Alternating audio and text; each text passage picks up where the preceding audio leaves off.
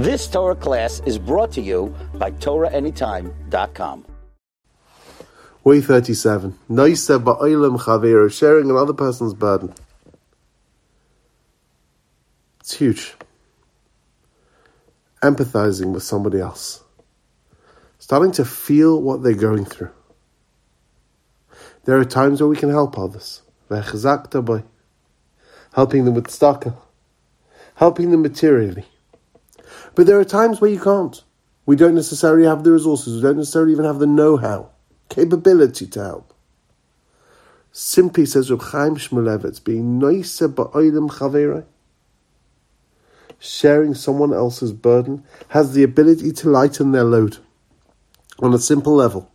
When you know that someone else is out there rooting for you, cares about you, that you're important to them,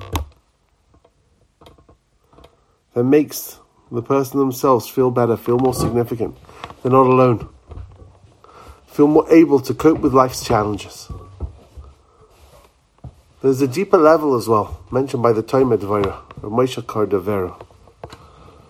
Ultimately, all of the Jewish people is Guf Echad, with one body. And therefore, one part of the body is sick, the other part of the body feels it too.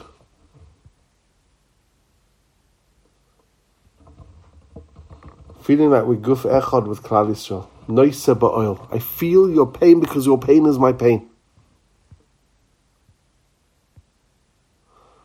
Or as the introduction to Sha'arei Yosher Shimon Shkop says, it's all about broadening my sense of self.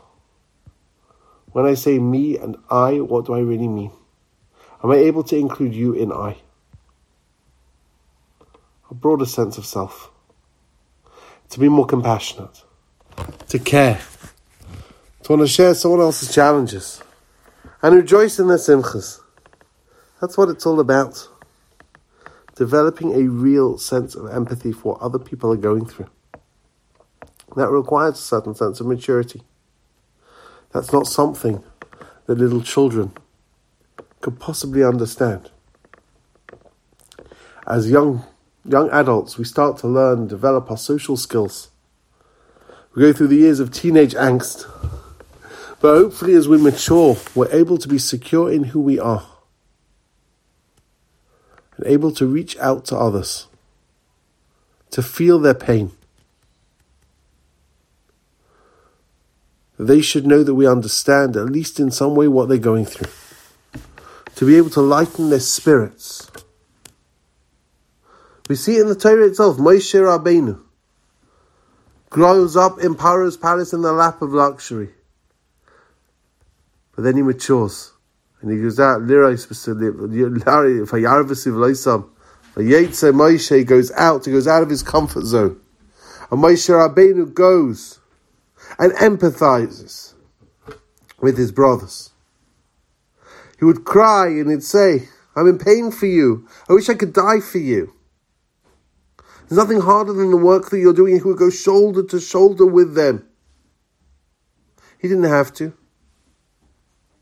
Hashem says, You left your luxurious surroundings. You went to see the pain of your Jewish brothers and sisters. You behaved like a brother to them.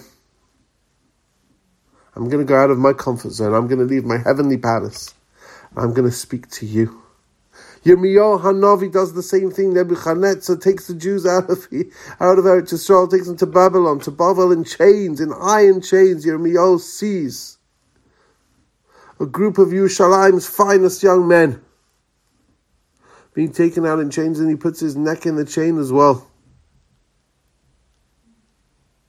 Nebuzaradan, chief, chief butcher, murderer, moves him along, and then he sees old people. He puts his neck in with them as well. The Shekhinah went into Golos with the Jewish people too. Nice to Ba'ilam Chaver, identifying with other Jews, being able to lighten their burden as we do so. You've just experienced another Torah class brought to you by TorahAnytime.com.